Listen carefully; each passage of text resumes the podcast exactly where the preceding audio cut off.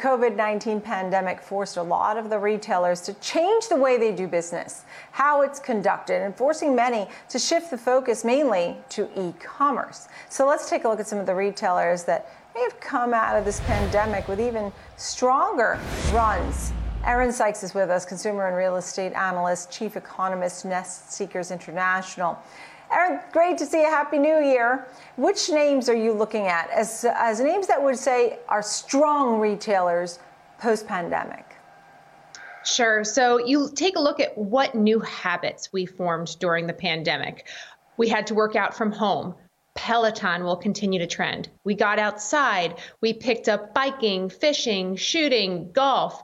Uh, Great American Outdoors Group, which is Bass Pro Shop, they will continue to do well.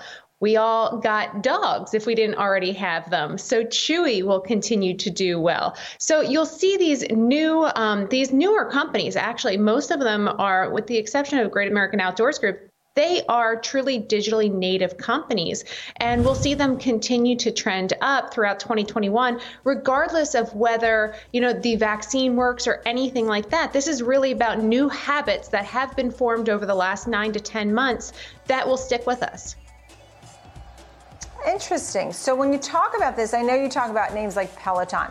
Um, the competition. Do you like Peloton over, let's say, Nautilus, or um, do you like Amazon over some of the other names, Etsy and Shopify and things like that? Do you like to pick the big names?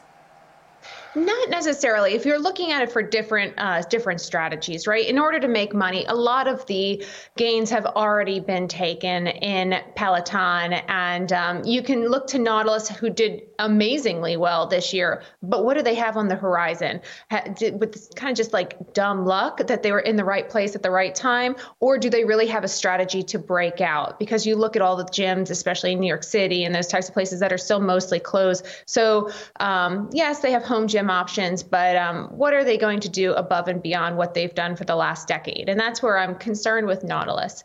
Um, but Peloton does really have uh, an upward trend, and then you look to uh, to the Mirror, which is now owned by Lululemon, which is a Peloton-esque uh, mm-hmm. home fitness device. Yeah. You, you, we have more of the same, but it's going to be the momentum and the, the wind at the back at a lot of these companies where when we immediately think of home workouts, we think of Peloton at this point. It's not even really um, a brand closely behind it. You talk about getting outside, right? And uh, maybe people shopping for the home and things like that. I mean, a name like Winnebago, for example, did really well. Um, more people were getting RVs, but it wasn't just RVs. They have all kinds of um, units now, everything from boats to three wheelers. They have all kinds of cool stuff that's happening. I know you mentioned some of the other names on when you get outdoors. I mean, when you look at that, what do you see?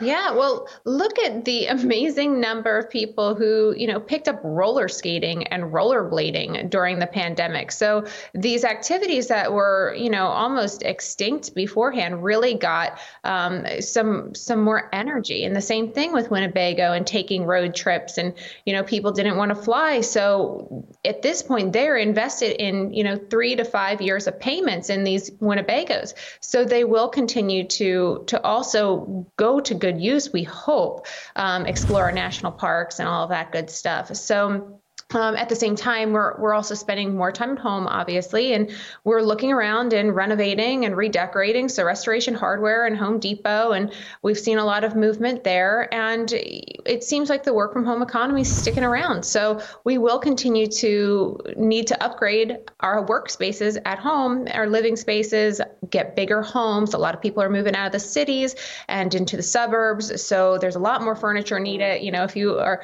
buying something in Austin, Texas over over New York City. So we're going to continue to see a lot of the same trends.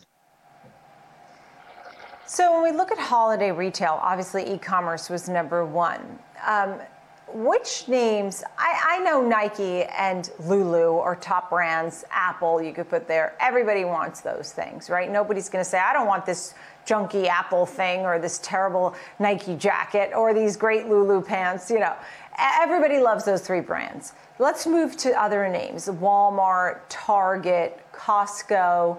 uh, they're not mall based retailers, they're sort of these independent big box types names. Do you see those doing well? Yeah, well, you look at uh, Walmart and Target and what they were able to do through the holiday season in terms of bringing the spirit of Christmas to the outdoors. So you had laser light shows and drone shows in Walmart parking lots. Um, Target is just renowned for really um, that incremental purchase at the end of your shopping trip, and whether that is uh, Valentine's Day or Christmas or you know somebody's mm-hmm. birthday, you just pick up those little items near the cash register. So they both both have, have done significantly well. And then um, at the same time, Costco is not just about big bulk food items. I mean, they're selling $300,000 Tiffany style engagement rings. So it is not a faux pas to say, hey, I got it at Costco. Um, I think it's actually quite um, uh, preferred at this point because people recognize the deals that you can get and the high quality. Right. Uh, you have GameStop on there too. I, I, left that one out. It used to be so hot. It had such a volatile few years. Now what for GameStop? I mean, we have new consoles out. That's got to be a good start.